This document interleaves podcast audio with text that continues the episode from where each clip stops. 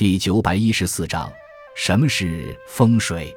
风水就是论述和指导人们选择、安排阳宅与阴宅、坟地的地理方位、布局、朝向、营建方式和日期等一系列理论和主张，是古代人们选择居住环境、埋葬亲属的地点的一种术数。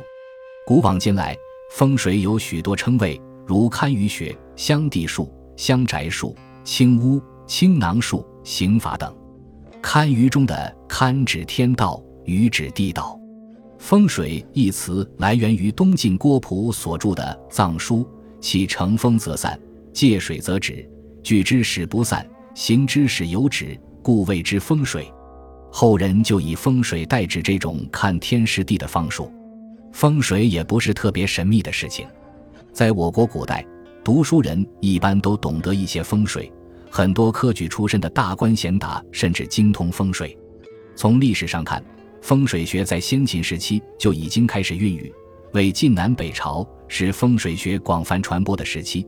宋代风水学已经是很盛行了，明清的时候一度达到泛滥的地步。近代以来，风水学依然十分盛行。